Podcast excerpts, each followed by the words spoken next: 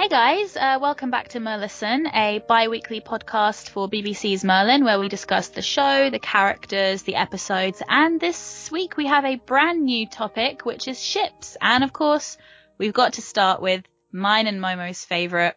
We are completely in love with these two, and it's Merlin and Arthur. It's the biggest ship of the show, and we love them. But we do have a quick disclaimer. This is going to be our first two-parter episode.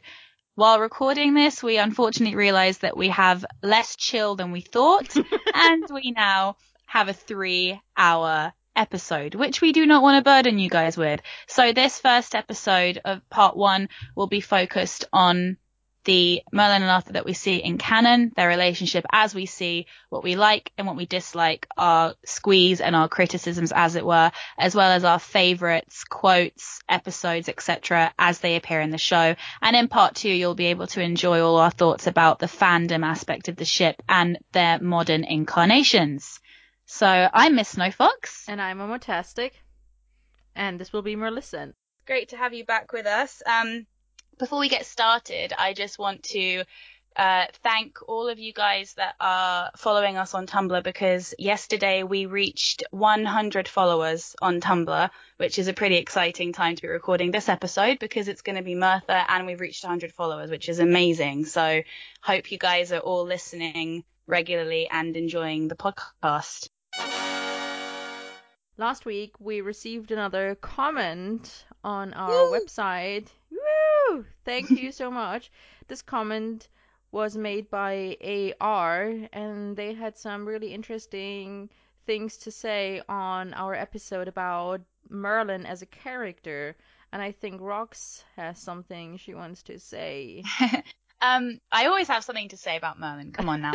Um, to be fair. But uh, no, I just thought it was interesting. She mentioned uh, because I mean we had the discussion, didn't we, about how he doesn't necessarily show remorse for killing um or anything like that, but he but he's shown.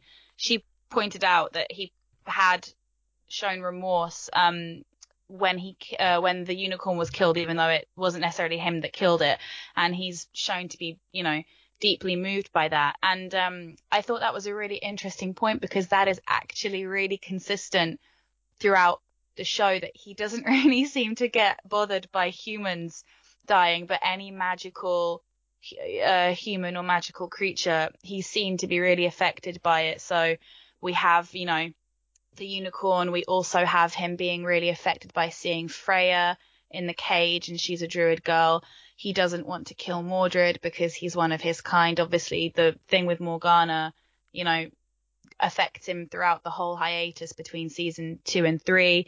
And um, we've got countless instances of him kind of feeling huge amounts of pain and remorse for either having to um, harm people of his kind or when they die. I'm thinking as well of um, season five ah, uh, no one remembers season five because it's not good. so I can't remember. I can't remember the episode. But what's the?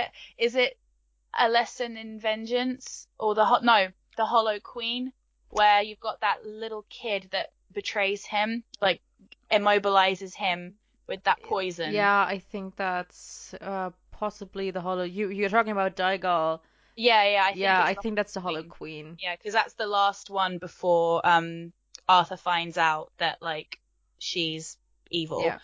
Um, and uh, when he eventually dies, Merlin's just like like heartbroken, like he just can't believe that it's happened. But yeah, so that's kind of again feeds right back into our theory of he cares about his own, he cares um, about what's important to him and his magical kin more than kind of people that are just people kind of you know not really that important. I don't know, maybe that's. I want to. Sorry, I want to strongly disagree.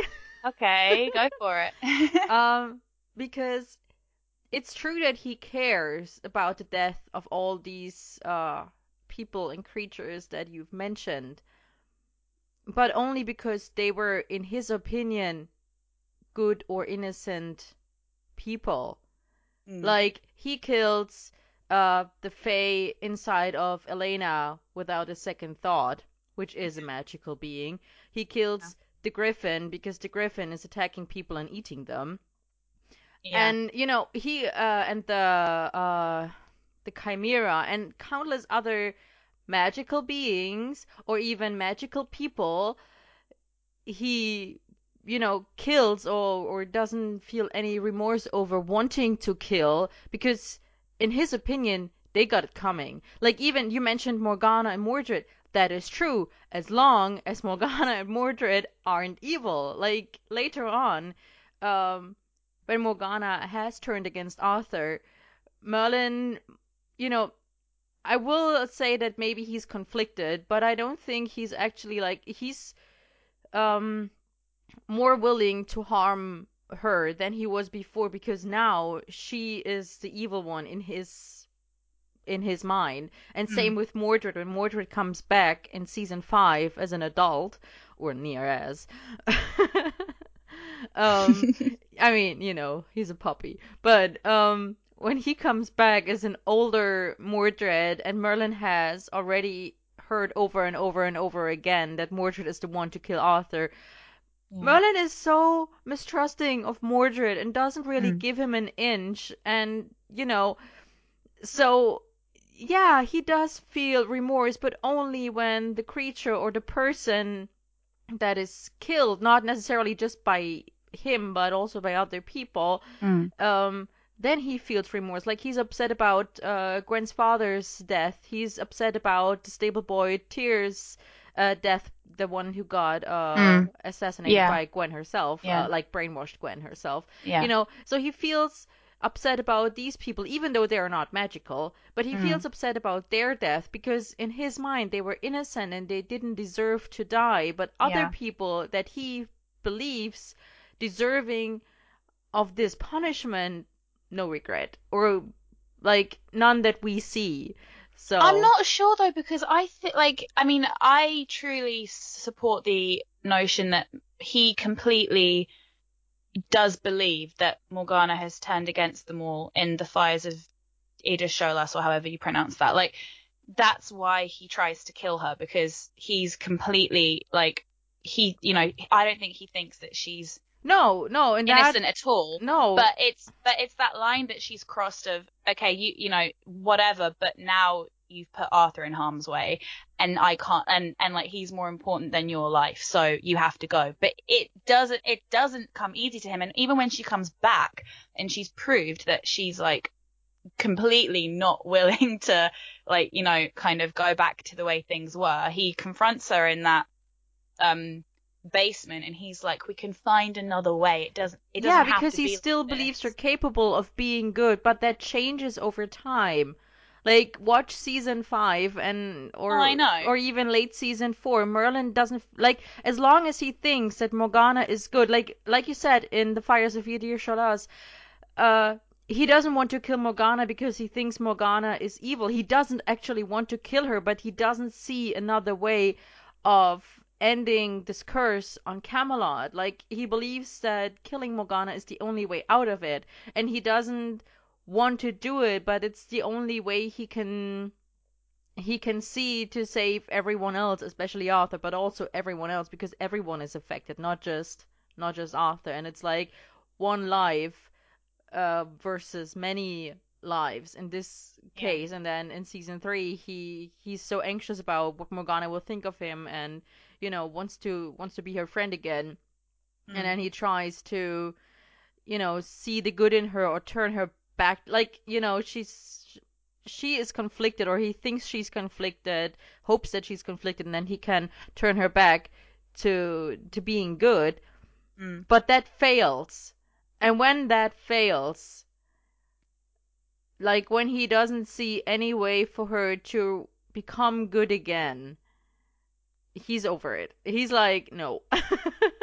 like I'm thinking especially of um what's that episode where we first meet Elyan um in season what is that? the three? castle of Fyrien Yeah, exactly. Yeah. When when they all ride out and Merlin doesn't want Morgana to come with them because he doesn't trust Morgana and I'm like this these are like the first signs where he's like Morgana like he knows Morgana has turned against them and he doesn't Mm. want her near them because Yeah. he doesn't trust her and he'd rather she didn't come along like he's willing to injure her yeah so she can't go on like That there is is there is you know that is like that that is entirely true because of course he doesn't trust her. But uh, like I almost don't want to mention this because it's something I'm going to mention like in in the theme of this episode. But I'll just quickly kind of point it out that like that's that's all true, but don't forget he's willing to bring Morgana back from the dead because of how much pain it's causing Arthur to see her dying.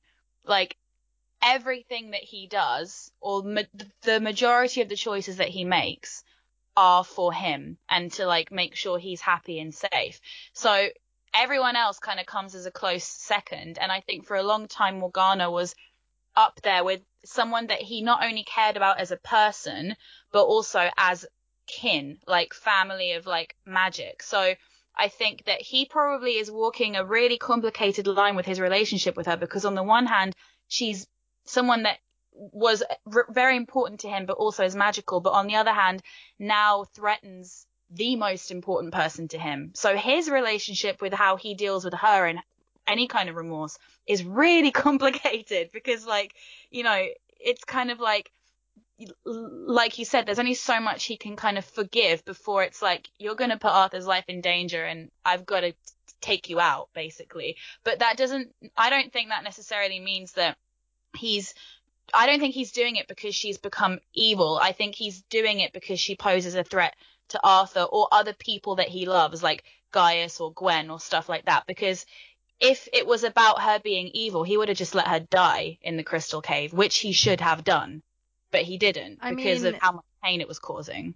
To be honest, you said it yourself. He saves her not because he cares necessarily about her. It's because he cares about Arthur's pain. Yeah. Like, so that's not remorse for what happened to Morgana necessarily. That's remorse for how what happened Morgana affects Arthur. Yeah, because she's obviously tried to kill him already. So it's kind of like where where before he might have been able to say, okay, I really want to bring you back to the good side. Please, let's work this out. Yeah. It's like you know, there's only so much he can take. But he's so com- but he's such a complicated character to kind of get your head around. It's Yeah. kind of like, hang on, once you unravel one thread, there's like a million more. Yeah, we could easily But- do another yeah. episode on Merlin. But I think we'll, yeah, I would love that. But I think we'll probably agree that he does tend to, in, in, in the most kind, like the majority of the time, show a bit more remorse or care for people that are magical or creatures than he does for people that aren't. Apart from like Merlin, Arthur, uh, sorry, apart from Arthur, Gwen, and and Gaius. Like I think most of the time, he kind of really only is seen to like all his really important character episodes are revolving around people that are like magical. I, I, mean, think you like know, that's because he himself Yeah. is magical, and that's what the writers chose to do. I'd still say that it doesn't really matter to him as much whether a person is magical or not, as long as they are in his eyes innocent or good people. Like that's that's my opinion. But you know, let's we should move on because Yeah. we've been talking about this. Thank you, AR, for you know uh, getting this conversation rolling again. yeah, I I was I was worried that might happen because I So- I love we're gonna move on and we're gonna have some news before we dive into the topic. But first, let's have some news. The Merlin Art Fest has extended its sign-ups until the 14th of January. If you still want to sign up for this fest, check out their Tumblr. Real Merlin's having a mandatory check-in. If you've signed up for this challenge, please go to the LiveJournal and check in. The Winter Nights Anonymous Master List is up. Go and check it out on LiveJournal to see what fabulous fan works have been posted for this challenge. And finally, the community Merlin Forever on LiveJournal is hosting weekly rewatches for any and all fans to join. Check out their journal for more information on when, how, and what to watch. They're currently on season 4, but the rewatch starts over every time they finish, so you can join whenever you like. All right, now let's talk about Merthur. Yeah. aka a fictional masterpiece. Fair disclaimer: both Fox and I are huge Merthur shippers, so Yeah. we cannot promise to be entirely objective, but we will try our we'll try. best. Like like guys, M- Merthur is literally like if I had a list of top ten couples of all time, like fictional couples of all time. what do you mean if you 10. had? You have a list. I don't know what you mean. I don't make lists when I'm bored. What are you talking about? um, Okay, if they you are had such a list, yes. they're on the list. I I haven't reviewed it in a while, but they are probably in the top five guys. Like not even in Justin Merlin of all time. So I'm sorry in advance. That doesn't mean I can't be critical. I can and I will be, but I love them and they are perfect. So, all right. So kind of just to maybe dip our toes into, you know, talking about the ship, maybe we should start with kind of how and when we started shipping it. I know we briefly kind of went over this, or I did anyway in the in the first episode, but maybe it's just worth actually taking a bit of time and saying it. So what about you?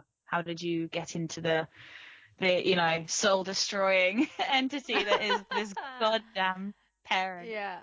Uh, um, I was just thrown into the deep end right from the from the start because the first time I watched Merlin, I watched with a friend and she was already shipping Merthur. Ah, So I I was already biased right from the start and like we watched it and I was like, yeah, sure, I ship it. Like I wasn't even hardcore shipping it. I was just like, yes, I'm aware this is a ship that is possible.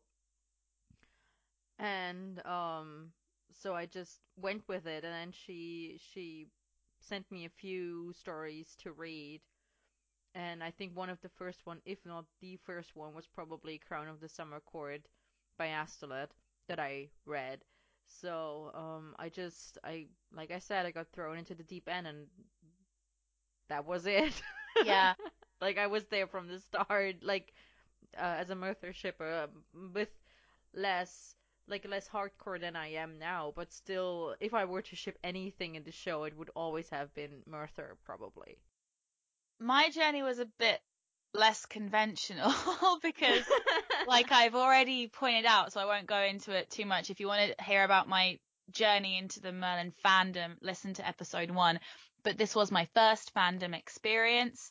Not my first experience with reading fic, but my first experience in a fandom in the sense that, you know, when you're a fandom kind of contributor and experiencer, you don't necessarily ship what's canon. And that was completely new to me. You know, like I, you know, when you watch movies or TV or just, you know, as we've already discussed, you're kind of brainwashed into just accepting what's in front of you pairing wise. And that was definitely the case for me for everything I watched.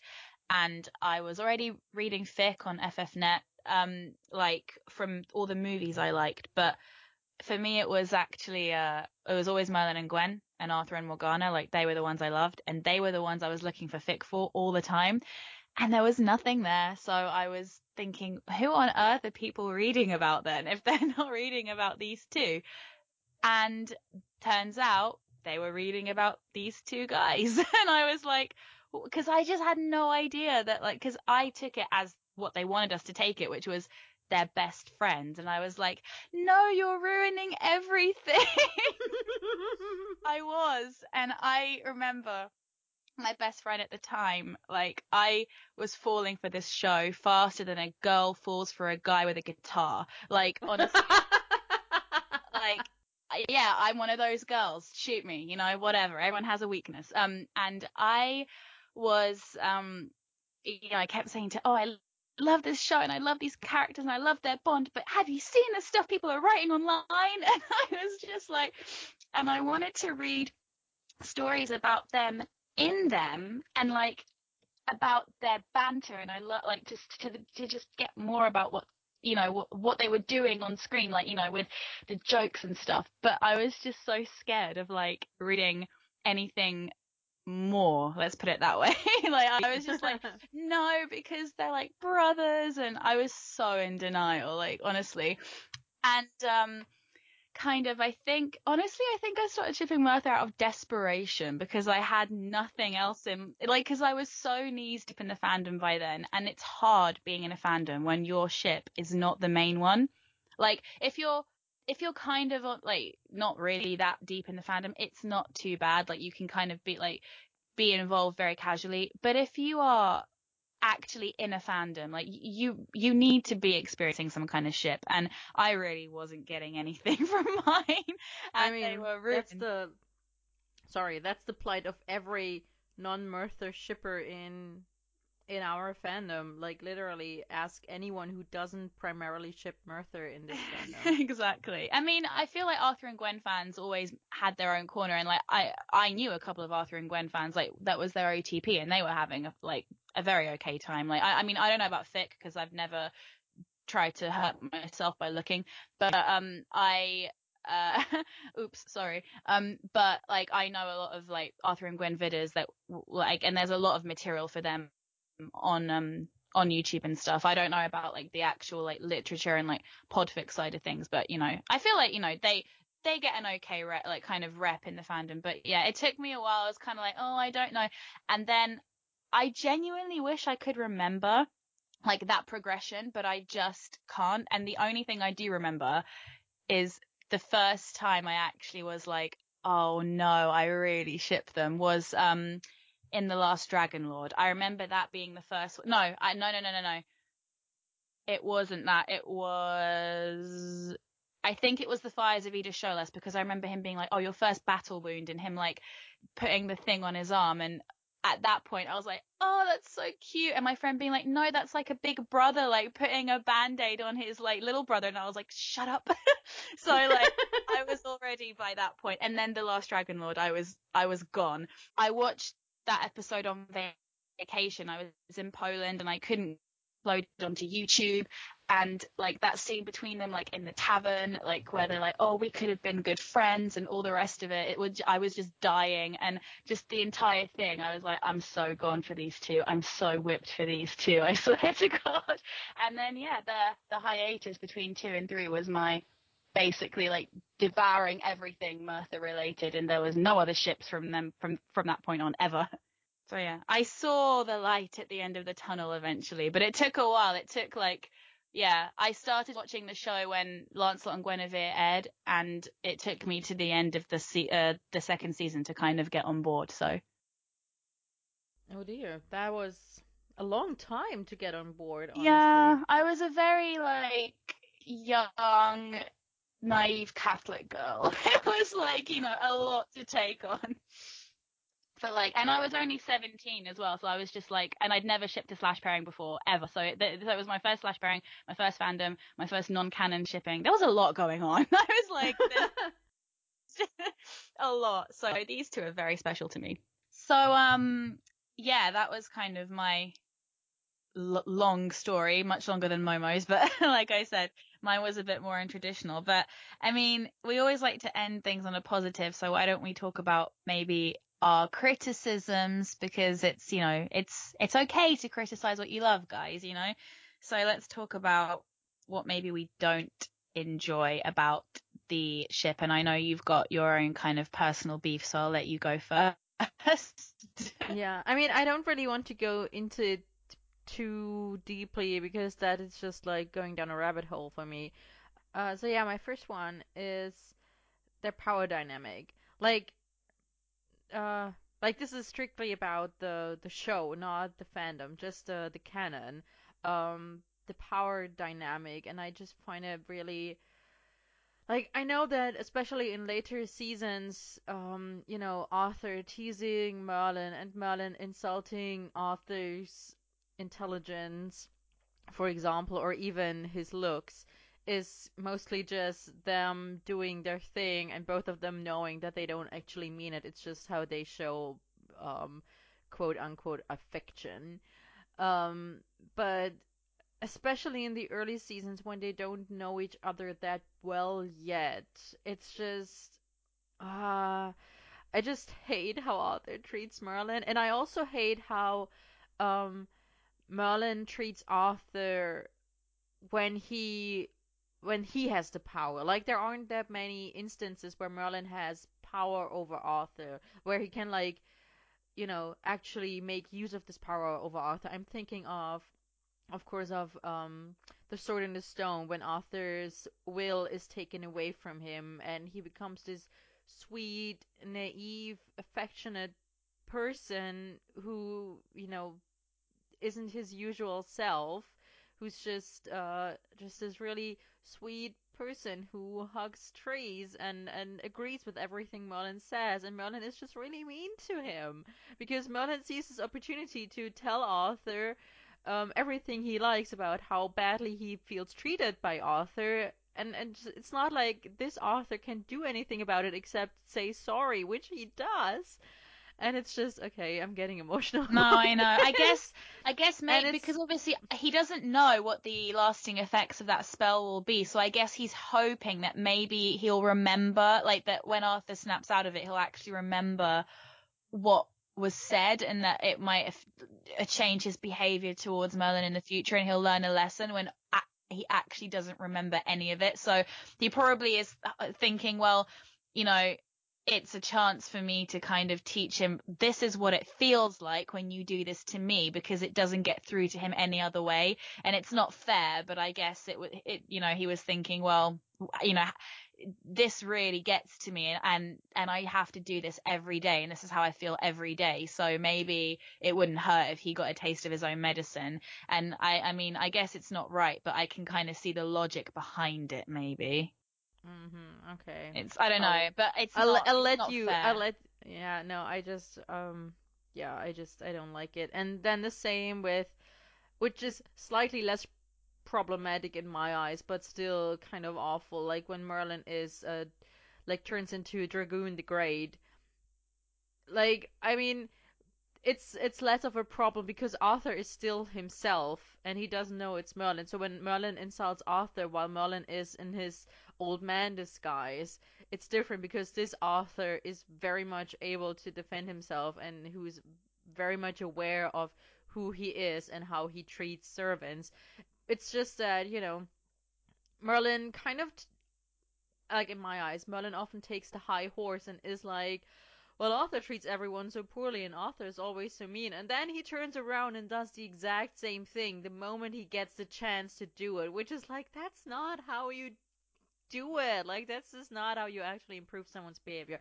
But this aside, like, this is the thing that bothers me about about the pairing in canon, and I, which is part of the reason why I don't read that much canon fanfic because the power dynamic is, is is a thing that bothers me a lot in canon, and not all stories manage to actually make them equals in a way that I can get on board with, where I'm like, there is no like, where I can believably get into it.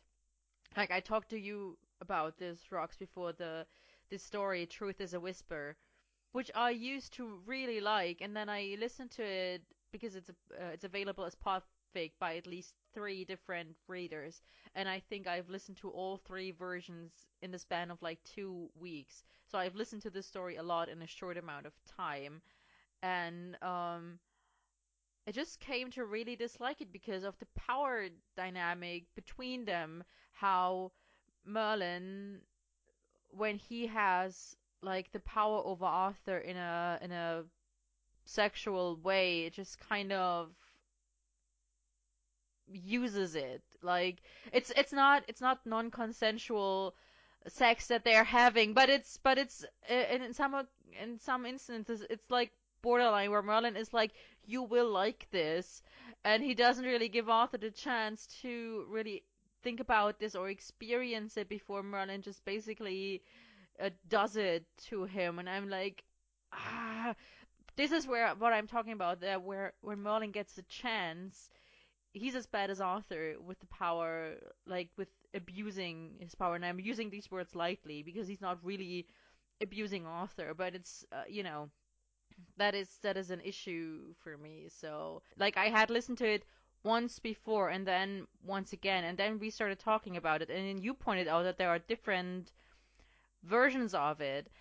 And I ended up listening to it a bunch of times. And that's when when it really hit home how much it bothers me because when I listened to it the first time I probably didn't notice it as much and the second time I did notice it but it didn't bother me too that much but then I kept listening to it and that's when it started bothering me because I was like the more I thought about it the more it bothered me so And and it's the same. That's like that's the thing with the show for me too. Because the first time I watched the show, I probably noticed it, like the power dynamic thing, but it didn't bother me as much. And then I got back into the fandom, and I was spoiled by all this by all this fluffy fanfic, honestly, especially because I kept because I mostly read modern AUs. Even in the beginning, I mostly read modern AUs rather than canon stories. And um, I mean, I got back into it via Podfic, which is you know also another thing where I listen to a lot of podfics that also have them portrayed more as equals. Um, one of them being Crown of the Summer Court, where Merlin basically ends up being elf royalty, so they're clearly equals there. Um, so then I rewatched the show, and that's when it really, like when I really noticed it, and when I got deeper into fandom and and uh, you know kept looking at things in canon versus what I'm experiencing in fanfic. And that's when it really hit home. So, you know, the more I look at it, the more I noticed it. And that's when it, yeah, that's when it really hit home that in canon, I kind of really don't want them to be together most of the time because I'm like, no, Arthur, you're being awful to Merlin. like, ah, okay so yeah, so the power dynamic. I also wrote down the name calling, but this goes with you know Arthur being awful to Merlin and and Merlin being right back awful at Arthur. But like, especially in the beginning when Arthur calls Merlin uh, names or insults him, then that has much more weight than when Merlin does it, because for Merlin there's always like a risk because he's insulting the crown prince or he's insulting the king. So Merlin knows he can get away with it with Arthur later on, but even in the beginning, like even when Merlin does it to Arthur anytime, it doesn't have the same kind of weight that that it has when Arthur does it to Merlin because Arthur is the one with the power in this relationship again.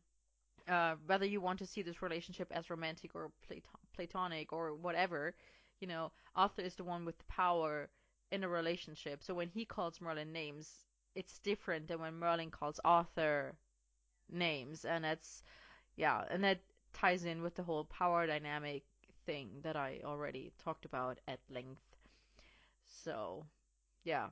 That's that's that's honestly my main beef with this pairing like everything and even in later seasons uh, we talked about this in the Arthur episode where you know in later seasons especially season 4 and then 5 especially season 5 where they insult each other and make fun of each other. And we, as the viewers, can read in their faces and in the way they act with each other that this is uh, a well-worn routine they have where they use this as code to express that they're being affectionate with each other and like you know poking good-natured fun at each other and it's not it's not actually meant to insult or arthur uses the like i'm i'm the king to get away, to get out of having to tell Merlin the truth about something or doing something, which he is the king and he shouldn't need to explain himself to anyone, but he still exactly. feels like he but needs to.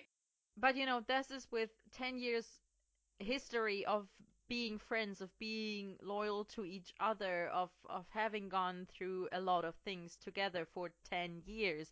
Whereas in the beginning, I'm thinking especially season 1, 2, and even 3, which is only like like because there's this this one year gap between season two and three. So um, at the end of season three, we have like four years of relationship between them.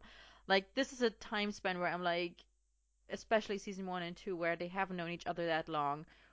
When they insult each other, that has weight, that has meaning. That isn't just to make fun of each other, like not to just to be, you know, horsing around with each other. That's actually insulting because in the beginning you can't know that they mean this any different way than how it sounds. Yeah, and especially when Arthur does it to Merlin, you can see it really hurts. Like when when when when he thinks he's just getting through to him and then he comes out with you're my servant and it's just like oh even thinking of season two, like right at the beginning of season two, when Merlin wakes up in horse shit, and Arthur doesn't believe him over over this new dude Cedric that just showed up out of nowhere and has been basically crawling up Arthur's butt.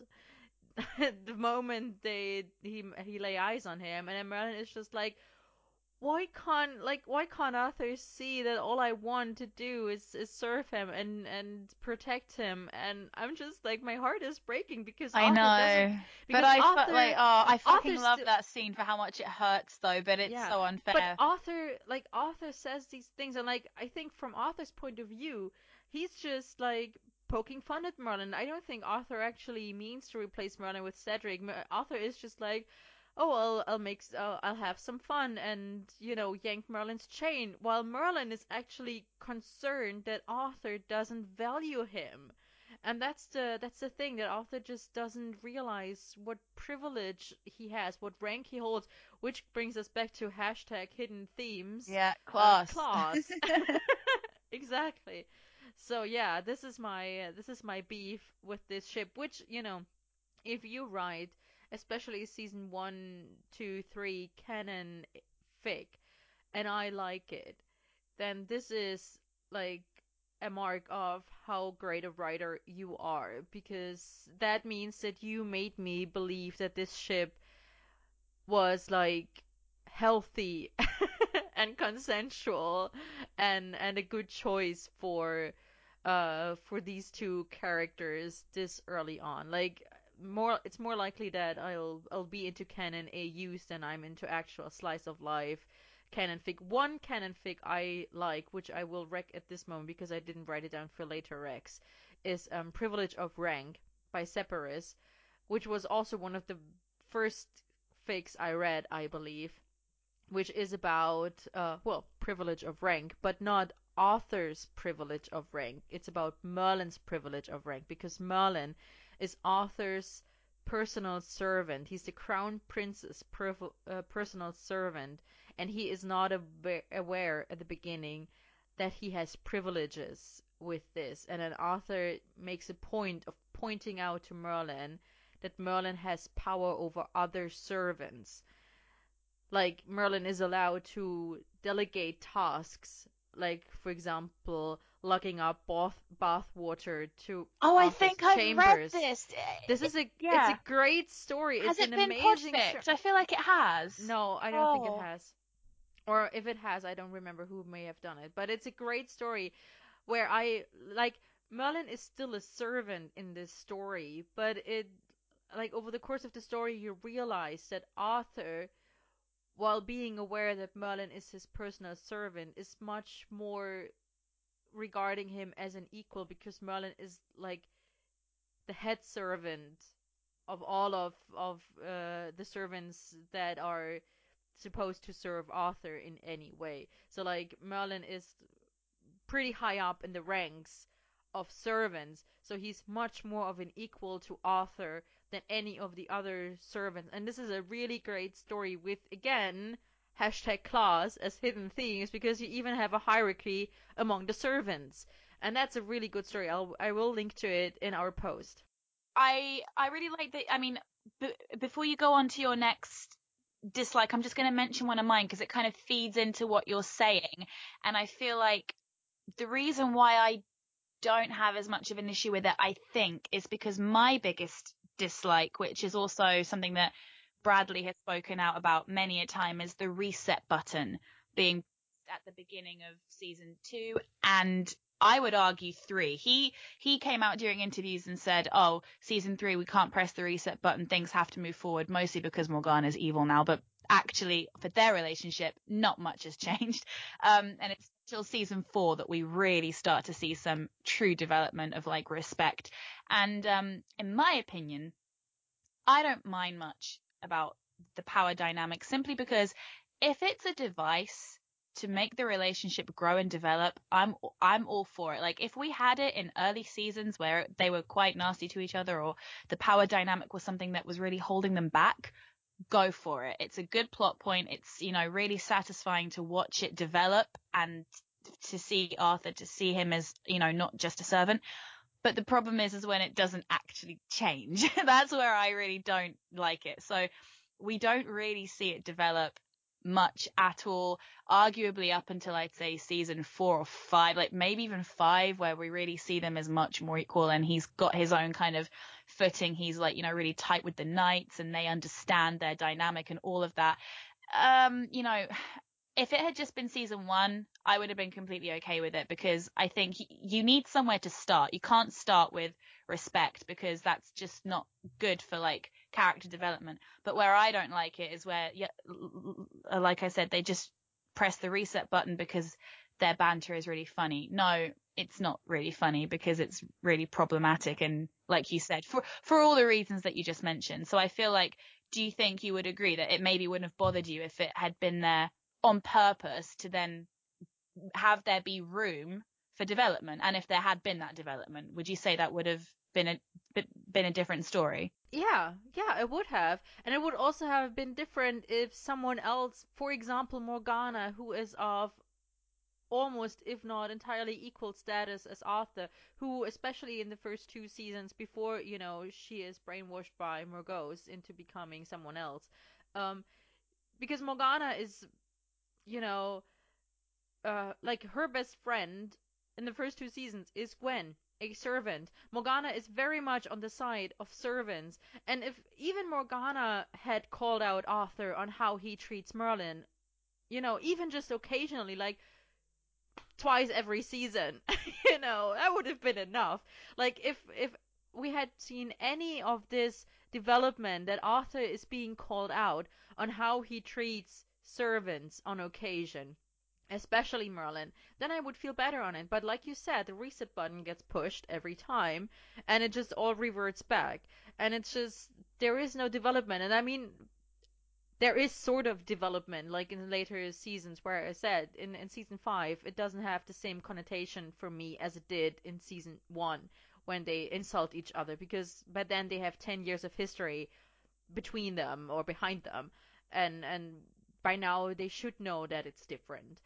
Uh, but like especially in earlier seasons where we we do see some character development for Arthur from becoming like from being a spoiled privileged prince to someone who is or slowly becoming aware of his own shortcomings, of his own pride and how he needs to put these things aside for the sake of his people or just in general other people, you know, it would have been really great to see how he goes from being someone who regards servants as playthings, to put it really drastically, to someone who learns to respect servants and not just, you know, when it serves him and his self righteousness.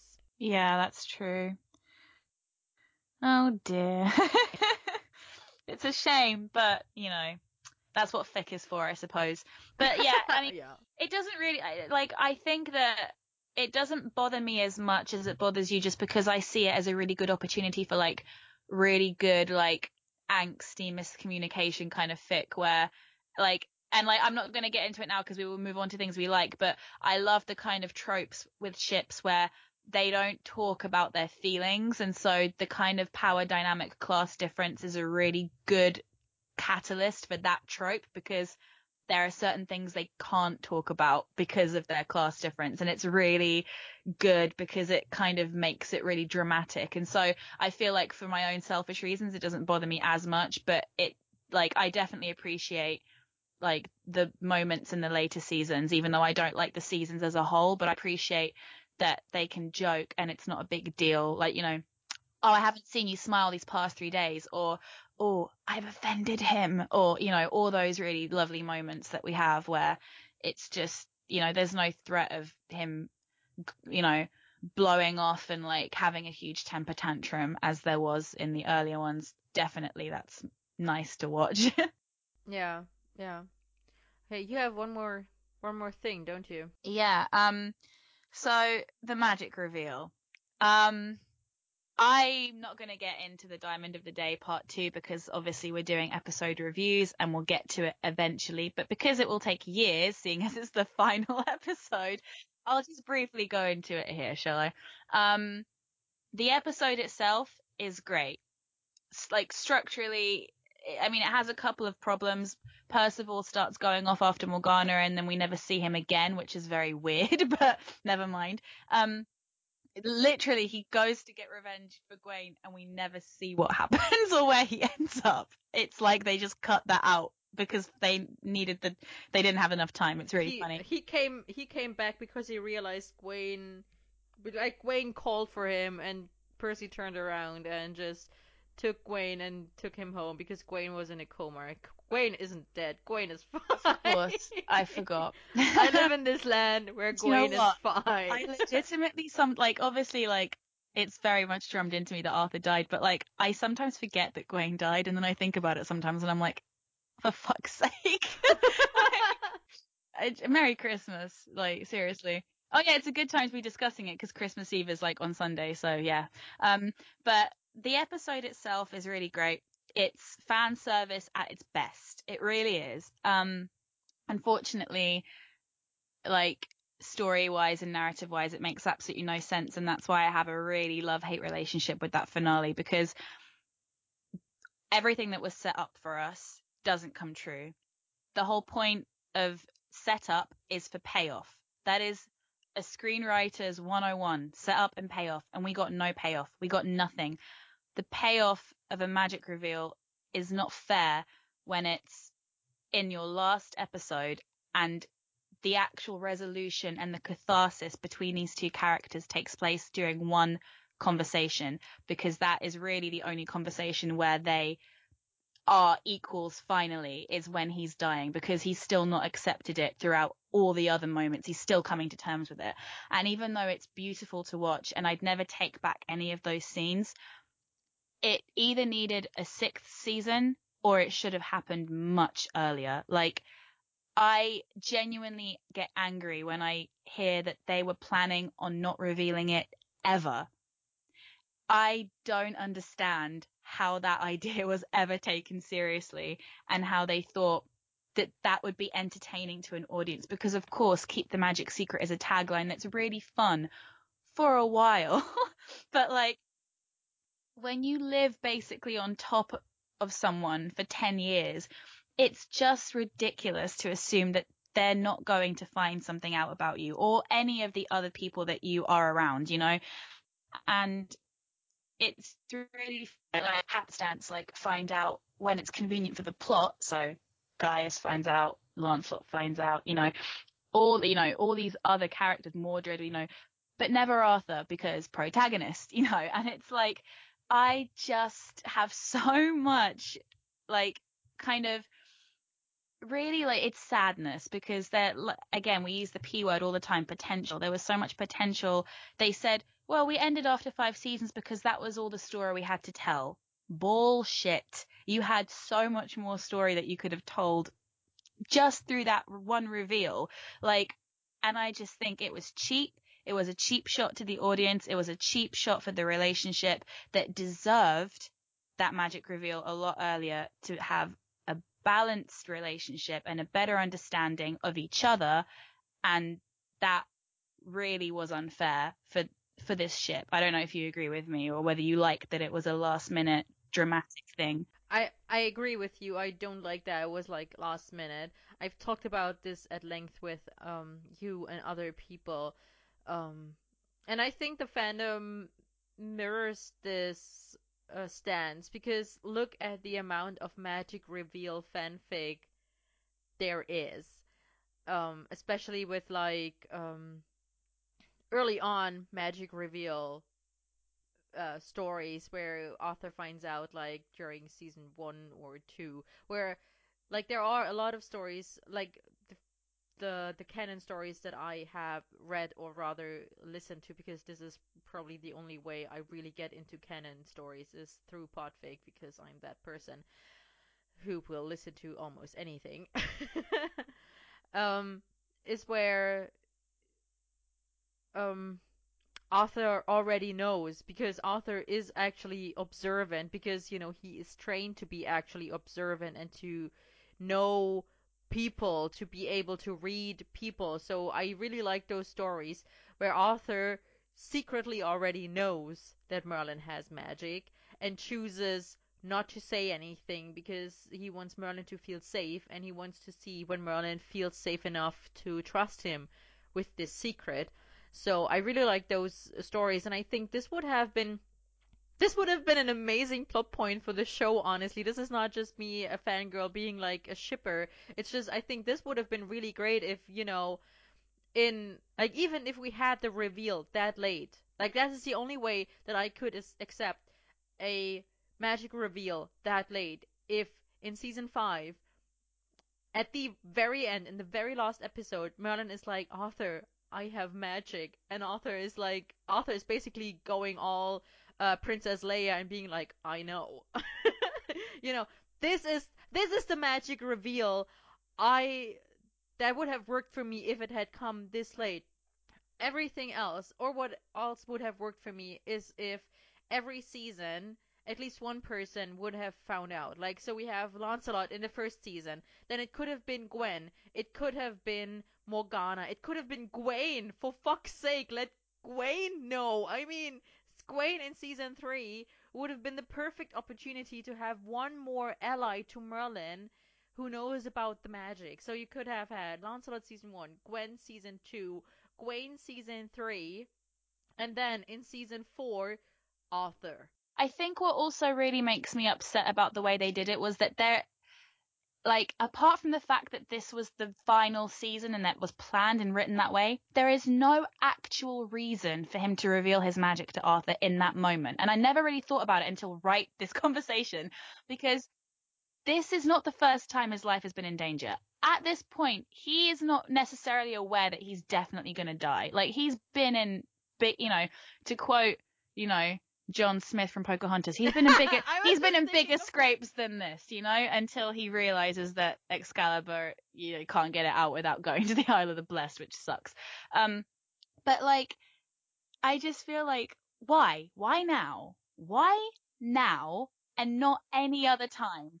Like it makes no sense. And I feel like that's what also irritates me. And like I said, I feel like there is absolutely no reason narratively for him to be keeping this past Uther's death. Like I get that up until that point. I really do get it. Like and it and even though it would be nice to have had it like in season 3, no, I definitely get it. But season 4 was well overdue. Like it's by the end, I mean, the whole Arthur becoming king, like right at the beginning of season four, was just really strange, actually. Like for a show to have such a huge climax that early, like very, very weird. Like episode three, I don't really get that, but okay. And like, especially after a massive two-parter that was like one after the other, and then all of a sudden you have this tragic episode. It's just very, very strange. I don't know. Like maybe they were smoking pot when they wrote it. I don't know. But like, yeah, it should have.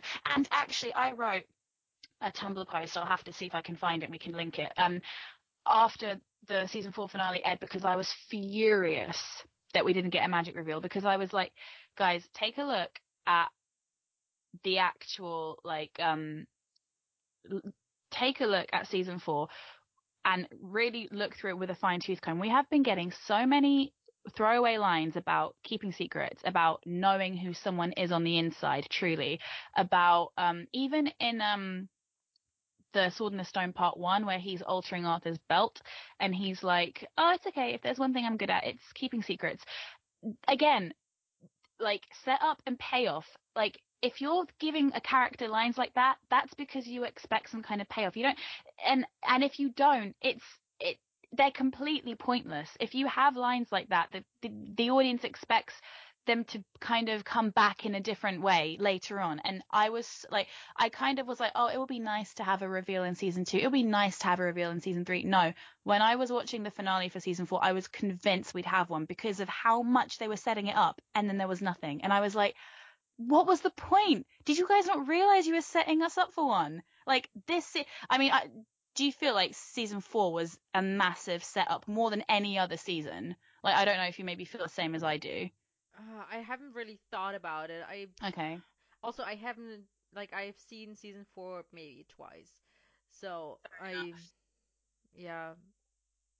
But yeah, I agree that it should have come early because they kept setting it up with uh, Merlin making all these comments about keeping secrets and you You know don't know how many him times being saved your life, like you know. And I know yeah and, and being so close to being caught every time. I was like, it would have to ha- like it's just unrealistic that he doesn't get caught more often.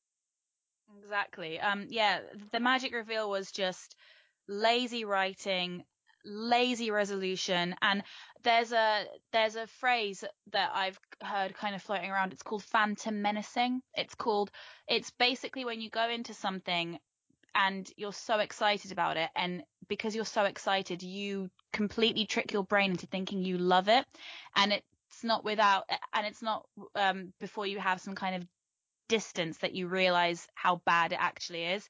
I had this with the Amazing Spider-Man 1 and 2.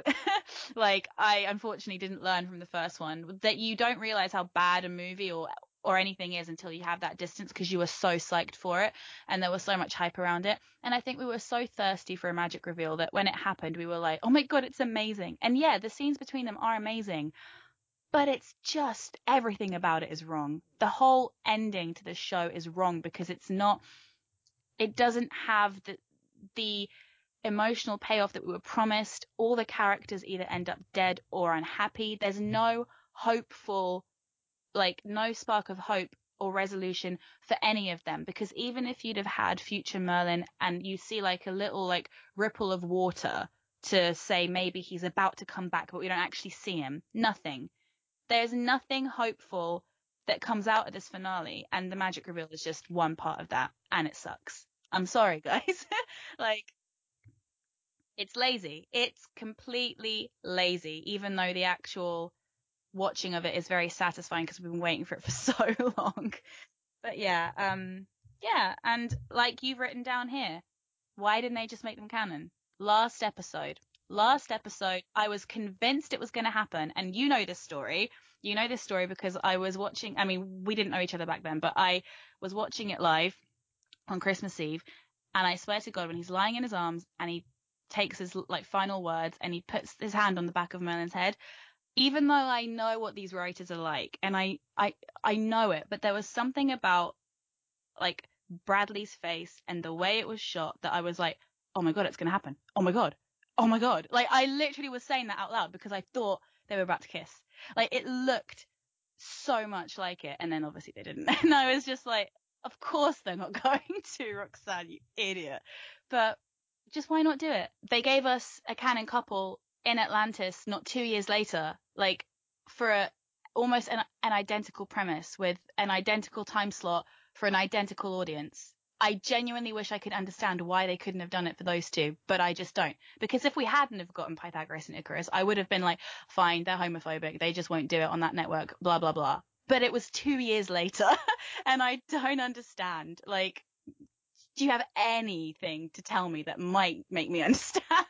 because I, I mean, just don't. my my take on it would be that Arthur and Merlin as legendary figures are much more like ingrained in the culture, uh, like especially British culture, yeah. uh, or even just English culture than um, Pythagoras and Icarus True. are or ever would be. And like, you know, maybe this is honestly this is just uh me gathering wool. Maybe the writers or the BBC thought that they couldn't uh you know, to put it delicately, fuck with the legends. Yeah. Like they hadn't already. Yeah, I mean, you know, they've already they changed so much, but they probably felt like crossing that line into putting a canon gay couple into the legends, even though, you know, the legends you have enough hints at gay couples in the legends, Lancelot and Arthur. You know, they they probably felt they couldn't cross that line. So, you know, and I think that uh, with Atlantis, which is already, you know, Atlantis, uh, you know, highly fictionalized and and even more and like- it's ancient Greece, so of course it's acceptable. exactly. So, you know, there's, you know, that's probably you know, possibly the reasoning they had, which isn't to say that it's crappy reasoning, but it is maybe what they are, what they were thinking back then. Shall we talk about things we did like before we just spiral out of control? yes, I agree. We should talk about things we like. You know, I, I talk a lot about how, how I hate their power power dynamic and how awful Arthur treats uh, Merlin, but there is still there are still all these things that I do like, like how loyal they are to each other, even though it's unbelievably quick for them yeah. to be loyal to each other. I mean, we've we're going to talk about this, or we may have talked about this at this point. I'm currently not um, looking at the schedule. Um, in the Poison Chalice, where you know Arthur is going off to save uh, Merlin Yeah. from being poisoned. I'm gonna get and- into that when we review the episode. but So- it's true, yeah, absolutely. So you know that, but also Merlin, who, admittedly, like this is a this is a thing that bothers me. But Merlin is basically being brainwashed into being loyal to Arthur by the dragon. Um, but even so, Merlin is loyal to Arthur basically from the start, and even Arthur, um, ends up being loyal to Merlin, or at least you know, trusts Merlin, like in in episode two. I mean, and as we've discussed when we talked about uh, this episode, Valiant, that's like a couple of days after they met, and Arthur is already ready to trust Merlin, to be loyal to him in that way. Clearly, he knew they were gonna be, you know, right for each other, right? Yeah, so, you know, so this whole aspect of their relationship, again, no matter how you want to view the relationship, um, they are incredibly loyal to each other to the point where, you know, it might be slightly codependent and dysfunctional, but let's not go down that road. I, do you know what though? I genuinely like, even though in real life I would never necessarily condone one of those relationships that is like, you know, I only live for you, basically, and you are my life.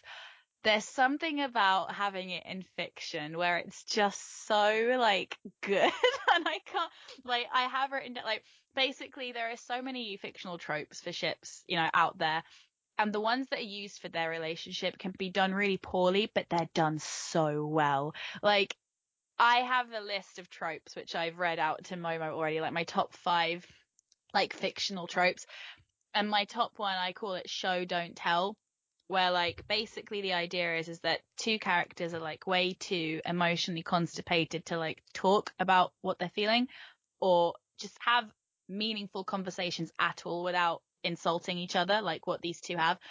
But instead they make these like sweeping gestures uh, usually from the point that like the other person either doesn't know that they've done it for them or they do know like but but usually it's kind of in secret because like that's the only way they know how to like show their affection. So it's through like what they do and not what they say. And i actually have written down i came prepared this week guys. Um i have written down a list of my favorite moments when they do this for each other so uh I've mentioned it before. Merlin literally brings back his mortal enemy from the dead, even though the dragon tells him that she needs to die, not because he wants to, but because he sees Arthur killing the shit out of that dummy with the sword and how much pain he's in and how when he sees him sitting there in his chambers and he's so done like with everything and he says to Gaius, I couldn't watch everyone's grief when Arthur does it. Um, Arthur, when Merlin is uh, kind of almost killed by the Dorocha, literally has to be told by his men, "You're not taking him back to Camelot. We need you here. Lancelot can do it." He is determined to go and take him there personally because it's him. And he says, he saved my life. I won't let him die. That's another moment. Um, another personal favorite of mine, which isn't as sweeping, but it's one of those like smaller moments that I really appreciate when Gaius is put on trial for magic and dragged into the into the prison. Uh, we've already discussed this moment. Arthur like can see that Merlin's about to go for um uh the the witch hunter and he launches out of his chair, drags him out of the throne room and takes him down into the dungeons, lets Merlin take a swing at him and then lets him yell at him and then he asks, What are you doing? And he says, I'm breaking the law and lets him see Gaius, which is just amazing. Um obviously we've got the legendary I didn't want you to be alone. Literally Merlin stays up all night and sits outside without Arthur even knowing he's there until the morning just because he wants to be close to him um, Merlin literally like putting himself like in harm's way like f- like for his life and his uh, and his opportunity to have magic be recognized in Camelot for Arthur's sake because Arthur's about to kill his own father and he tells him that Morgause was lying and that she's actually evil. And basically that moment when Arthur says I'm indebted to you Merlin and he says glad I could help and he literally admits that he did it for Arthur because he would never be able to forgive himself and he would be up inside if he killed Uther. Um, when Arthur gives Merlin his mother's sigil, another wonderful like little token. It's a deleted scene, but it's canon people. I don't care what you've got to say. Um, the entirety of the poison chalice, the entirety of the moment of truth. I mean, come on, your OTP could never. Your OTP could never. Like I like please take over because I can't carry on. Yes. All right.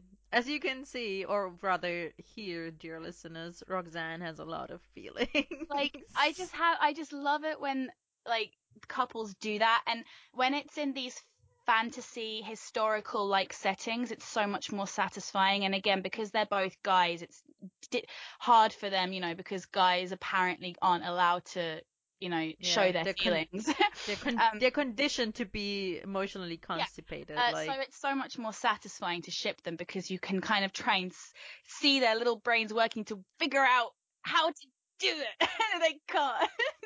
and so they just end up going, I hate you, you know, and, and that's why it's so satisfying. I think that's why a lot of women like tend to ship guys because they're just like, oh, I want to bang your heads together. Um, but like, I mean, yeah, it, and I, I, I love all their scenes where they actually talk and stuff, but there's something about that, like, you know, historical setting where they're just, they, you know, they're so close yet so far and it's forbidden because, you know, they're two guys and because he's got magic and because he's a servant and everything about it is just everything that I love. And and another trope that I love that's done so well in this show is everyone else knows, but they're just not quite like, even though I think these two are aware of how much they care for each other, but they just ignore it. Like they pretend that they don't care about one another, but they do. But everyone around them knows by like, by episode four, one of my favorite quotes from Uther is, why do you care so much? The boy's just a servant. You know, by the fourth season, you've got Leon, you know, joking with evil Merlin about how like, oh, you're gonna kill Arthur then. Oh, is he getting on your nerves? Not for much longer. You know, everybody knows. Everybody knows. and it's just like, you know, Gwen knows. You know, he's always been there at Arthur's side. You know, Morgana knows. M- Morgause. Like everybody knows.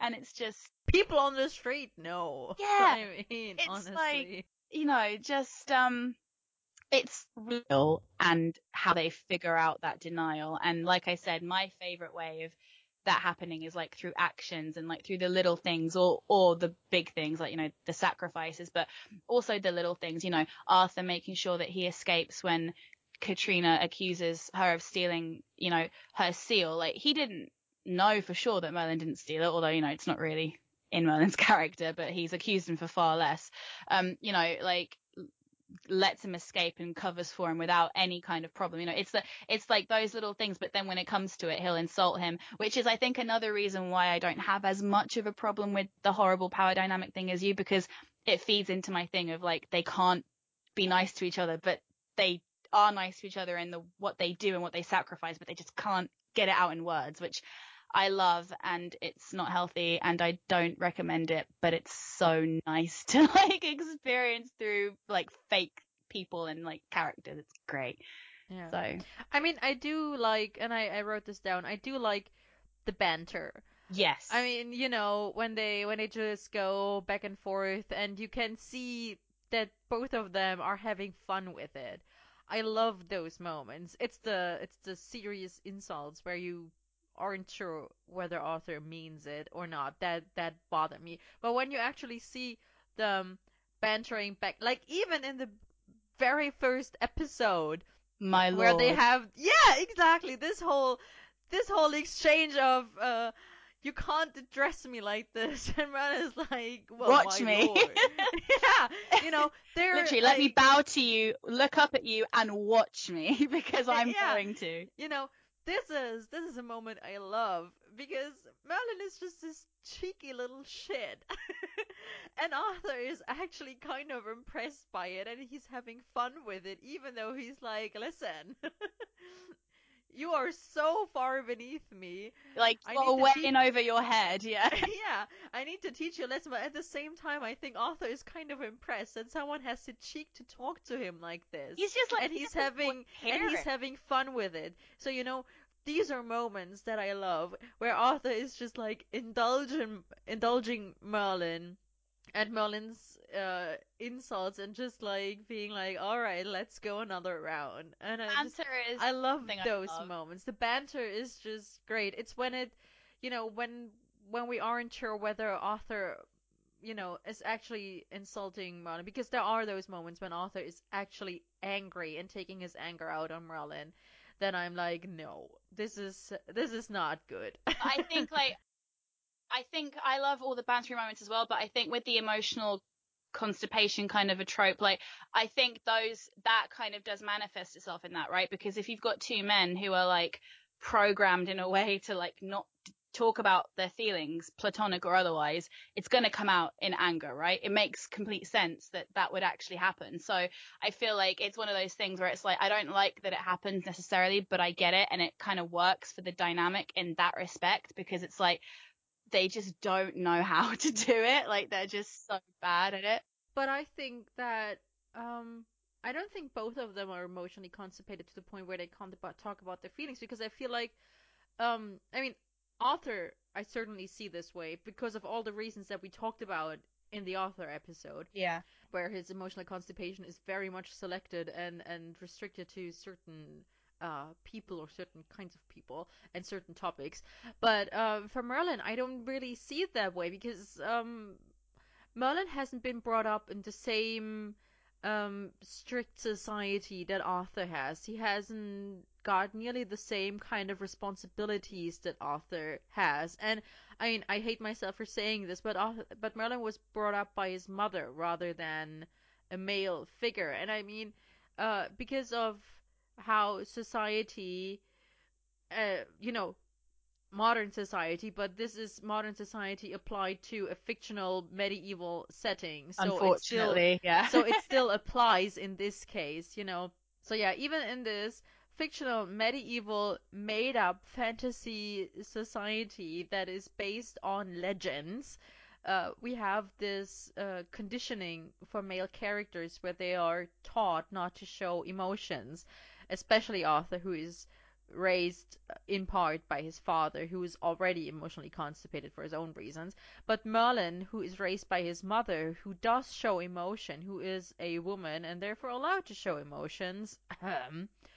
Uh, you know, I think Merlin is is ready to to be emotional and to be open about his feelings. Like he talks to Gaius a lot about how he's feeling. He talks to other people like I think he talks to Lancelot about how he's feeling and and other characters.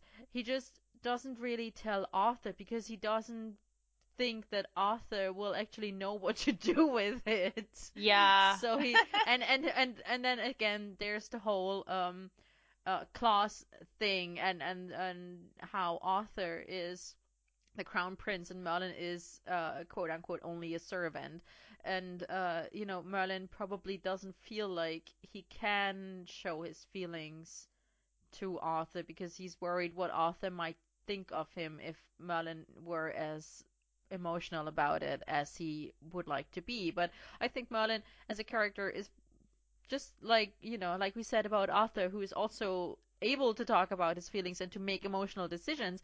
But Merlin is also not just able to make emotional decisions he's actually able to talk about his feelings yeah. if he's if he feels safe enough to do it I think maybe what then maybe what I mean in that sense is like if you have Arthur who is emotionally constipated because of you know his father and because he's like a dude and all the rest of it, then what you have happening is you have him taking out his frustrations on Merlin, who has very, very strong feelings back, but doesn't address them and doesn't communicate them to him and is in denial because Arthur is treating him badly and therefore Merlin thinks that he doesn't respect or value him. So he doesn't bother, like he thinks he's unworthy and he doesn't see how much he is valued. And the examples that I'm going to give are, for example, like when in the moment of truth, when Hunith says, Oh, he must care for you a great deal. He's like, Oh, he would do the same for any village. That's just the way he is. He's like, you know, he's like, well, it's obviously not for me because he hates me, you know, or, um, or for example, um, in a, oh God, I literally just had this in my head. Ah, uh, damn describe it. the scene. We'll no, no, like literally, I'm just trying to think of the actual like I had the like I like I completely don't even know what episode I was thinking or what scene now, but it's completely gone out of my head. But my point was that he continuously like doubts his motives, you know, like he doubts the reasons why he's doing them. They're not for me. It's just because that's the kind of person that he is, you know. Um, and he constantly says to people that like, oh, you know, he doesn't really care about me and all that kind of stuff. So I feel like maybe what I mean by like the whole not talking about it is more coming from the fact that he feels like there's no point in saying nice things to him because they're either not going to be taken seriously or you know he doesn't really care about me back and eventually he does realize that he does care and like he can you know say things you know but um i think at the beginning it's definitely a case of like yeah i'm just i'm just i'm just not gonna really bother and that's i think where the miscommunication comes from is that is that kind of thing. I really, really want to remember the scene. I was, oh, I've got it. I've got it. Okay. Um, I've got it. And it, and okay. So literally when Arthur is like close to death in the crystal cave, like the very beginning, he's saying like, oh, that was my point. He's in denial even to himself about like how much Arthur means to him. Like, and that's proof by that scene where there's nobody else around, but he's like insulting like his unconscious body being like, oh, I don't really care about you. I like, I can get a job anywhere. And like, come on, dude. Like, you're so not serious and you're very much in love. So don't. And, um, yeah, so I think that like, he's very much like, he's very much in denial because of the way that Arthur treats him. Arthur's very much in denial because of his upbringing. And unfortunately, there isn't a happy middle where they have the truth until the end, which is kind of, wasn't there that Tumblr post where, again, I always reference these and I never know who did them, but there was that whole metaphor about how they're called two sides of the same coin. And they say, but the tragedy of being two sides of a, like a flat thing like that is that you're constantly facing away from each other. And it isn't until the end that they finally see the, see each other for who they are and face each other. But then it's too late because he dies. Wow. I haven't seen this post. I have somewhere, but um I'm very bad at organizing my tags, so and I maybe didn't even reblog it, I don't know. So yeah, that that was one that really got to me. I was like, "Oh man, yeah, two sides of the same coin sounds all very well and good, but they're actually facing away. Like that's their doom. Like that's kind of their curse that they never really see each other for who they are until it's too late, which is like quite yeah, and just Oh, uh, can we think of any other like because we were on the banter point, like any other really good like because obviously the first episode is full of them. I'm trying to think of any other really genuinely funny like banter. I mean, there's the there's the one that we already referenced in the Arthur episode where Arthur uh, falls asleep in his soup. Yes. And then. I do not have to answer to the likes of you. I just love it. Yeah. Or um, and then the chance that we could have a hug.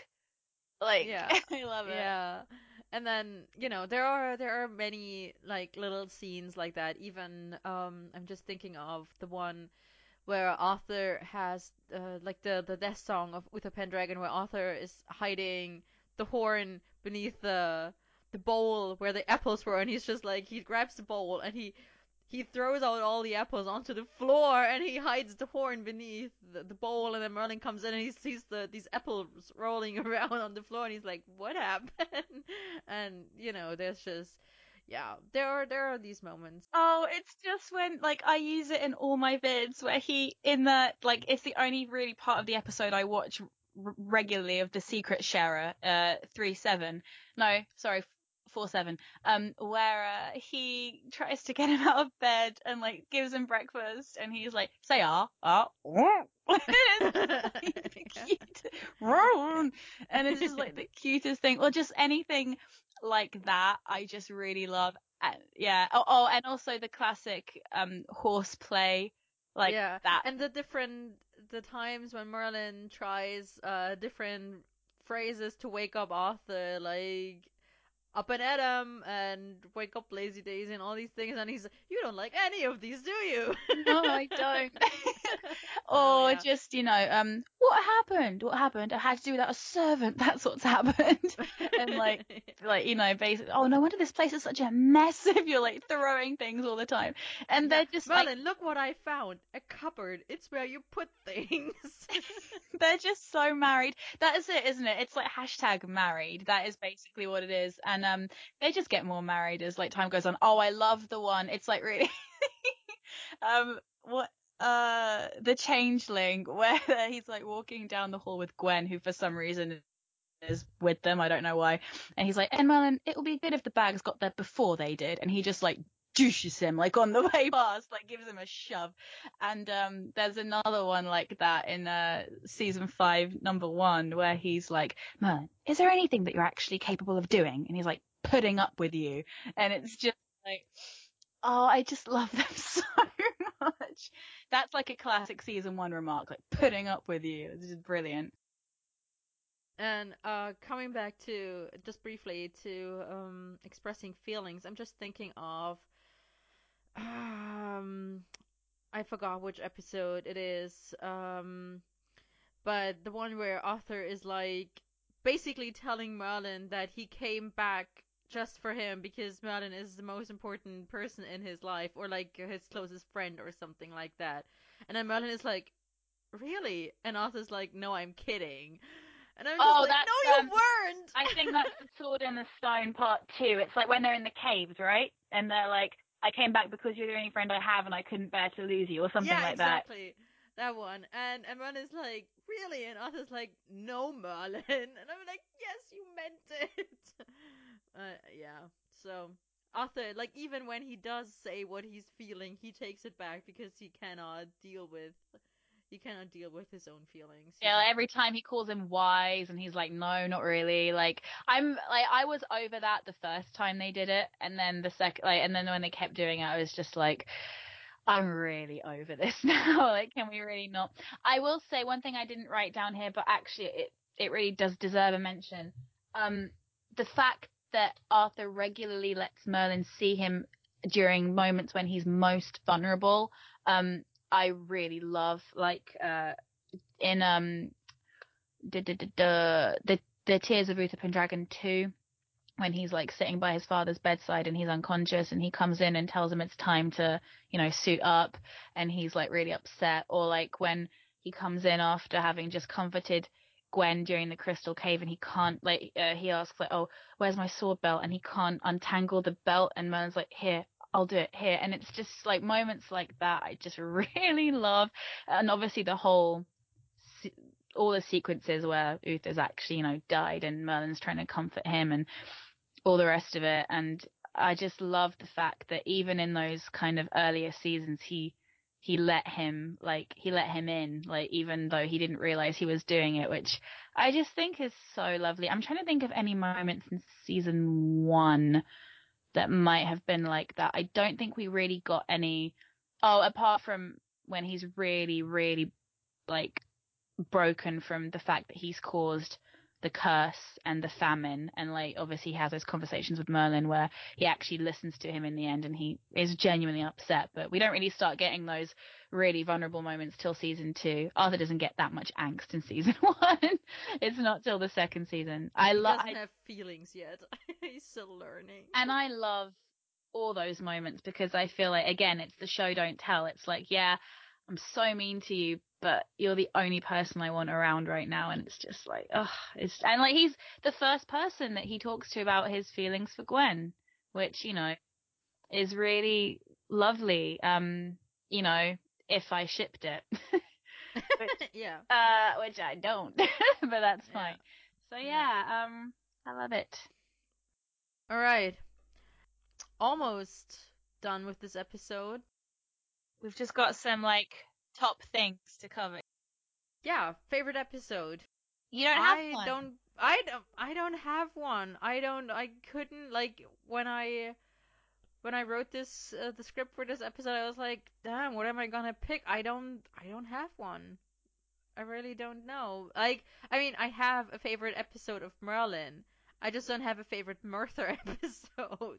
So Um, well, my my favorite Merthur episode also happens to be my favorite Merlin episode of all time. Oh, but, uh, by the way, guys, like for for for any of these picks, I'm choosing to exclude Diamond of the Day Part Two in, in any of them, just because I feel like th- there's just so much going on, and it's just so different from every other interaction they've had because of the way that it was handled with the magic reveal that I feel like of course if you're really going to go down like favorite quote favorite scene like yeah you're going to choose those because you know that's when their interactions are at their like truest but I'm choosing not to go down that road. So anything other than the finale I'm choosing. And it's the poison chalice. It's been my favorite episode all this time. Nothing has topped it in all five seasons. And for Merthur I feel like it's the most concerned or one of the most concerned that we've ever seen Arthur where he does something about it in the darkest hour part two he obviously is very very upset but he doesn't actually kind of he is persuaded to not go with Merlin and he stays with his men. In the poison chalice he defies everyone. He um puts his life on the line as does Merlin. They both put their line their life on the line for each other which doesn't happen I don't think in pretty much well not to that extent where the entire episode revolves only around that one incident. It's got some of the best quotes and it has just some of the best show don't tell which I've already covered as one of my favorite tropes for these two that I've seen in any episode. And had it been a finale episode or a near finale episode would have been perfect. So it comes a little too soon in the season for my liking but it's near damn perfect and I love it. So just oh I can't believe it exists. and come on now, how, how could you not choose it where you've got the you know the you know faster Arthur go faster, which is like yeah, that's true. come on now. So yeah, I mean if you like. Could you really not choose one on the spot? Like if you thought, No, no, no, that- really, I I've been thinking about this for weeks, and I I no, maybe it's because I haven't rewatched the show as often, but I just I or because you know I'm much more into modern AUs for despairing in general. Ah, fair enough. I just I I really I can't like this will uh, like even with the next two topics for this personal favorite section that we're in I'm I'm just stumped for picking one because there are like there are little moments that I like but there's not like one entire episode where I'm like this is the best Merthur episode so you know fair enough. that's just I I fail at being a Ken Merthur fan I, like, I mean, don't get me wrong, I love modern AU, but I just love them in cat like, but but that's so much like I read a lot of fantasy and like that's completely my aesthetic. Like in my opinion, every fictional relationship is so much more badass and epic and emotional when they're in a reality that isn't our own. Like there's something about it that just makes it so much more heightened for me. So that includes like sci-fi, fantasy, any kind of like thing where it's not day-to-day life because I feel like if things are really blown out of proportion in terms of drama, angst, everything, stakes in day-to-day life, it's hard to buy because we live in it. So we're like, well, that's being a bit dramatic. Your life isn't that interesting, you know.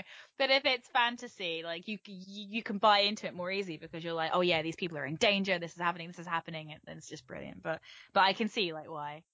And I'm the exact opposite. Like I find, with the exception of Harry Potter AUs, I find mundane AUs where there's no magic more interesting than fantasy or sci-fi settings. Like Harry Potter is the only exception. Like I can't deal with Harry Potter AUs where there is no magic because then what's the point? Uh, but like um, I'm I'm perfectly happy with Merlin AUs that aren't magical. I'm like science fiction. I like science fiction in TV and movies, but not so much in my fanfic. And the same with fantasy. I like fantasy. I like I even like high fantasy, but usually more in like a visual medium than in like to read. Like even like one of my favorite book series is Rivers of London, which is urban fantasy, which I like. I I really love. Um, but that's because it's like modern AU with magic. and I like this is this is this is what I find interesting, like magic in a in a modern AU in an urban setting. So I'm I'm the opposite there. So probably that's that's what's happening here. Even though all my favorite fics are modern AU because I find it really difficult to find a canon like canon fics that I really enjoy. Like with the with the dynamic like if all canon fics were like truth is a whisper or things like that i would love them but a lot of them i find um a bit uninspired and or very dense. Like it's very rare that i find a fic that's short like digestible like truth is a whisper. Like if it's a podfic it's just like what is it like an hour and a half long or something? Or if or just like a few thousand words where i just want a little bit. I just want like a snippet of what's going on and i don't need much more than that. Um and usually it's like you know like a, a lot of them are like monsters like that one that we saw there. And it's like you know thousands and thousands of words. And i just I can't be dealing with it like necessarily. Um, so I don't read a lot of canon AU, but I love their dynamic as canon in the show. Um, I don't know if I would watch the Merlin Modern AU TV show. like I'm not sure if that would be my thing, but I do love them as being like medieval boyfriends in love. Um, what have we got next? We've got a favorite quote, and you don't have one still, no? No, I still, like I said, I like I like a lot of the really memorable quotes, like the really memorable banter moments between them, or even just uh, heartfelt moments between them. But I couldn't pick a favorite. It's just can't. So I have a few. you um, go ahead. I've separated them into four categories, like one for each, because I felt like the this ship has a lot of quotes, but not necessarily them saying it. So I kind of I picked one that Merlin says to Arthur. I picked one that Arthur says to Merlin. I picked one that someone else says about them, and then one kind of bonus one, which is a quote that they say to each other. It's not directed to them, but in my fan and head, like it's directed at them, you know? So, uh, Merlin to Arthur is, I didn't want you to be alone when he's sitting outside and it just kills me. And that entire scene is shot so gorgeously as well. It's just perfect. Um, Arthur to Merlin, uh, is when, uh, in A Servant of Two Masters where they're sitting there in the dark and Merlin goes, you have a very brave servant. And Arthur says, um, yeah, you're right. I do. A servant who's extremely brave and incredibly loyal and to be honest, not at all cowardly. And he doesn't take it back. That's what I love about it. He doesn't take it back and it's just beautiful. That entire scene is amazing. Um, then what, uh, uh, one that's said about them too, and like someone else says it about them, and I nearly picked, um, the one that Uther says in the Poison Chalice, which is, why do you care so much? The boy is just a servant. But then I remembered the one that finished me, like, completely as a human being. And it was when Gaius is, and again, the Secret Sharer is not a very interesting episode. I don't really like it very much, but for the ending where Arthur sits there with Gaius and um, he says, I'm not the only one. There are many more who believe in the world you're trying to build. One day you will learn, Arthur. One day you will understand just how much they've done for you. And it's just perfect and like it ah oh, it's just so heartbreaking and the fact that Gaius like sees and knows how much like sacrifice Merlin goes through on a day to day basis by loving Arthur and being there for him. And he sees it and like Arthur has no idea who Gaius is talking about, but we do. And I love that line so much. And then the one that I kind of am like, I feel like they're like in my Merthur ship ahead, they're talking about each other is in the hunter's heart at the end when Arthur's got Gwen's wedding ring and he's like saying to, you know, like he's just let Mithrian go and he and Merlin are talking and um and he says, What should I do, Merlin? And Merlin says, You must do what your heart tells you, sire. And he says, And if I don't know what that is? And then he just replies with, I think you do. And in my mind, he's talking about himself, even though in canon he's talking about Gwen. But um that is always a scene that stuck with me to the point where I actually vidded it And I was like, I know they're not actually talking about each other, but I don't care. Like a lot of people take the scene where Arthur like tells Merlin about his feelings for Gwen as like him actually talking about Merlin being like, you know, um, why can't you just admit your feelings and stuff like that? Like that's always taken out of context, like for fan vids and stuff. And this is my version of that scene. Like I just love it. It's just ah so wonderful. But yeah, not like wildly well known ones. I I actually prefer the kind of down low ones a little. I feel like the two sides two sides of the same coin is just so overdone. now I'm just like no. Okay, then since I don't have one favorite scene. I don't have a favorite scene, but I did write down that I kind of like all the scenes where they look at each other's uh, mouths Yeah, a lot just because they do that set. a lot. if you can find a gift set before you edit this, like link it because there are ones I'm sure. Um, I have a favorite scene, and then I have like a favorite moment. It's not a scene; it's more like a beat. Uh, I'll I'll say that one first. Uh, his father's son, to this day, is my favorite like moment that has no dialogue and is just like shots. And it's when Merlin is sitting with the knights at the campfire. Arthur's standing by the tent and he's looking at them, and the he is actually smiling at Merlin. It makes you think that he's smiling at the knights, but if you look at the way it's edited, no. He, they show a shot of Merlin like kind of having his hair ruffled by the knights. Then it shows a close up of the knights, and then it shows a close up of Arthur, and he has this look on his face like he's so in love. Like it's insane that Bradley got away with having that face, like because it's crazy. and then the next shot, the reverse shot, is of Merlin. He's laughing.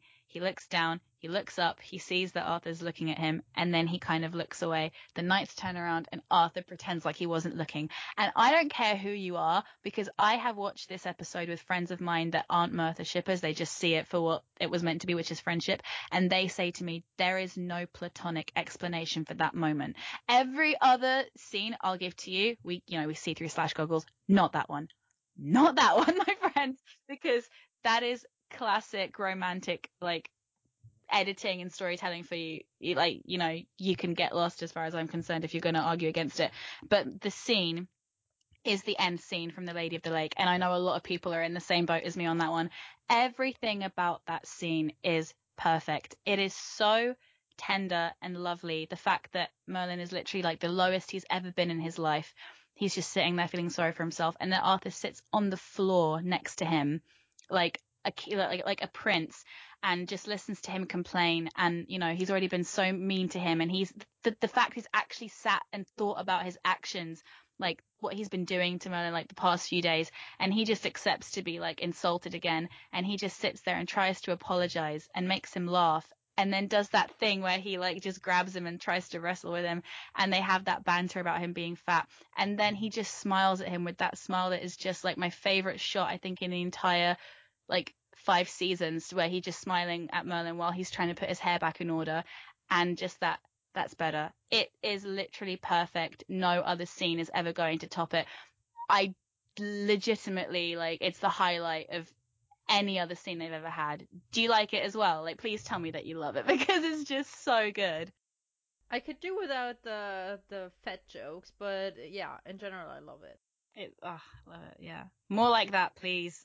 like more like that, please. Because he see he did it. He was nice. He can do it, and it's wonderful. And it made me cry. Like I, because when I saw the episode, I thought he was going to start being mean to him, and then when I realized he wasn't, I was like, oh my god, that was beautiful and it's just shot so prettily as well and like the way the light is coming through and oh everything about it is oh, I love it it's so so pretty what have we got next on here um yeah favorite okay favorite fan work Yeah. I have one. Woo! I mean, you know, this is uh, a bit unfair because I like I love a lot of fan works. Um uh, but one that I keep sort of coming back to is uh, a fan art uh, drawn or painted by a Little Script, which is um, a painting which was done for a 16th of a twig, another fan artist in the fandom. And the painting is like you have uh, a long canvas and the upper half is just uh it's just gray like a like a wall and then at the bottom of the wall you have a bit you see a, a cropping of a bed from like if you were kneeling in front of it or like kneeling um to the side of it and in bed are Merlin and Arthur asleep with like Arthur curled around Merlin from behind and he's got his right arm around Merlin holding Merlin's arm like Merlin's right arm and Merlin's left arm is lying next to his head and Arthur's left arm is like curled around Merlin under his head and they're touching fingers.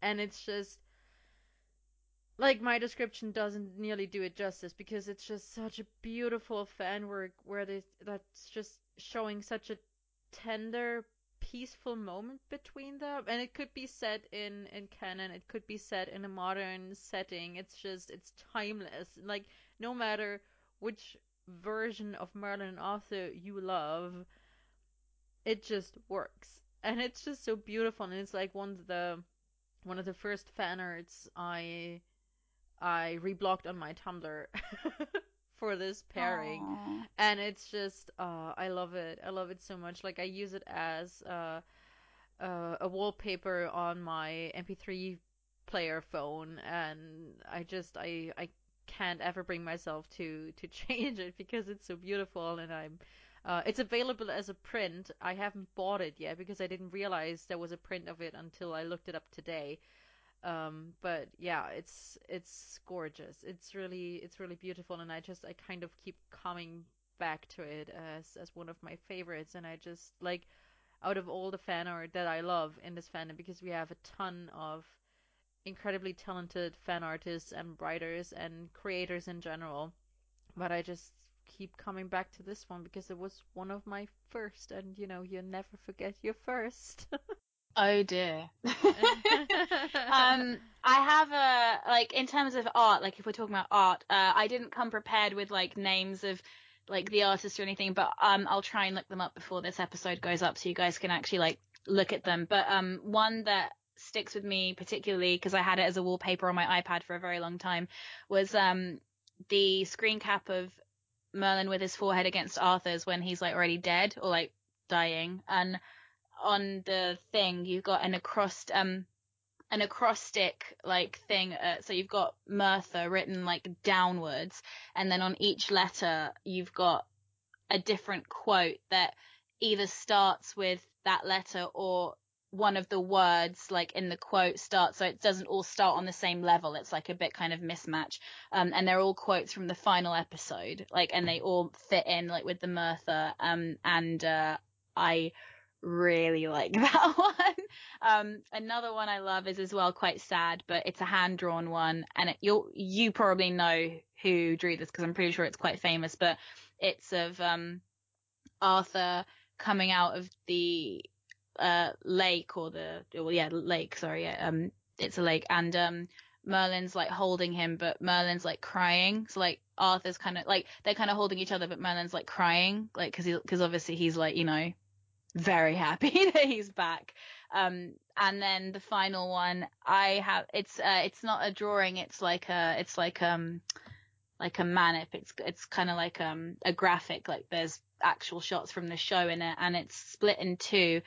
And one is like uh, it's got like a shadow of Gwen being crowned queen, and it says something like there are some stories that must be told, and then on the bottom half is like a shadow of, of I think it's his his mother's sigil, and then the two heads of Merlin and Arthur from the campfire scene, and it says, and there are some stories that can never be told, or something like that. And it just always like every time I see it like on my on my phone or on my iPad, I think I've got it on my iPad. It just makes me go, ooh, like it's just so good. Um, so there, yeah, like in terms of art, like I love those three very much. So, but there's so much, as you said, so many. And after the finale, there were so many heartbreaking ones as well, um, which I appreciate. But yeah, the art in this fandom is amazing. Yeah, it really is. It really is. There's there's just so much. Uh, do you have any more favorite fan works? No, not like um not as such. I don't even think I have a favorite fic. I I love so many of them. I mean, if I was gonna have like a favorite fic, but I've wrecked it before, is drastically redefining protocol. Like it was the one that really kind of stuck with me. Um, it's not too sentimental. Like it's just really like like nice and romantic, but not in like a really over the top way. But it's really clever and funny, and yeah, it's really good. But um, I don't have like one that stands out. Um, to be honest with you, unfortunately, I've I failed in that regard. No, I mean, you know, that's that's fair because there is it is hard to pick a favorite. Like, um, I just I even only picked that one because, like I said, it was one of my favorites and it's been my wallpaper for years now, and I just uh. Uh, I keep looking at it and I keep loving it and I keep getting lost in it. So, but it doesn't mean that I don't love other fan works just as much. Yeah, I mean, if I was really gonna like, probably pairing Pendragon Merlin is like one of my favorite fics. Like, I don't even think of it like that, but actually, that's the one I probably would re-listen to like the most. I could listen to it every day and I would never get bored. So probably that one. I couldn't do that with everyone. Like some of them would ruin me. like I couldn't. But that's really good. That one. Yeah.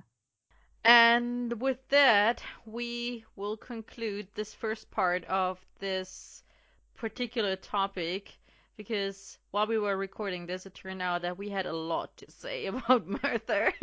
a lot more than we thought. So we're going to be splitting it into two parts as we um as we mentioned in the intro and this part has been all about the TV show canon versions of the characters, scenes, tropes, etc.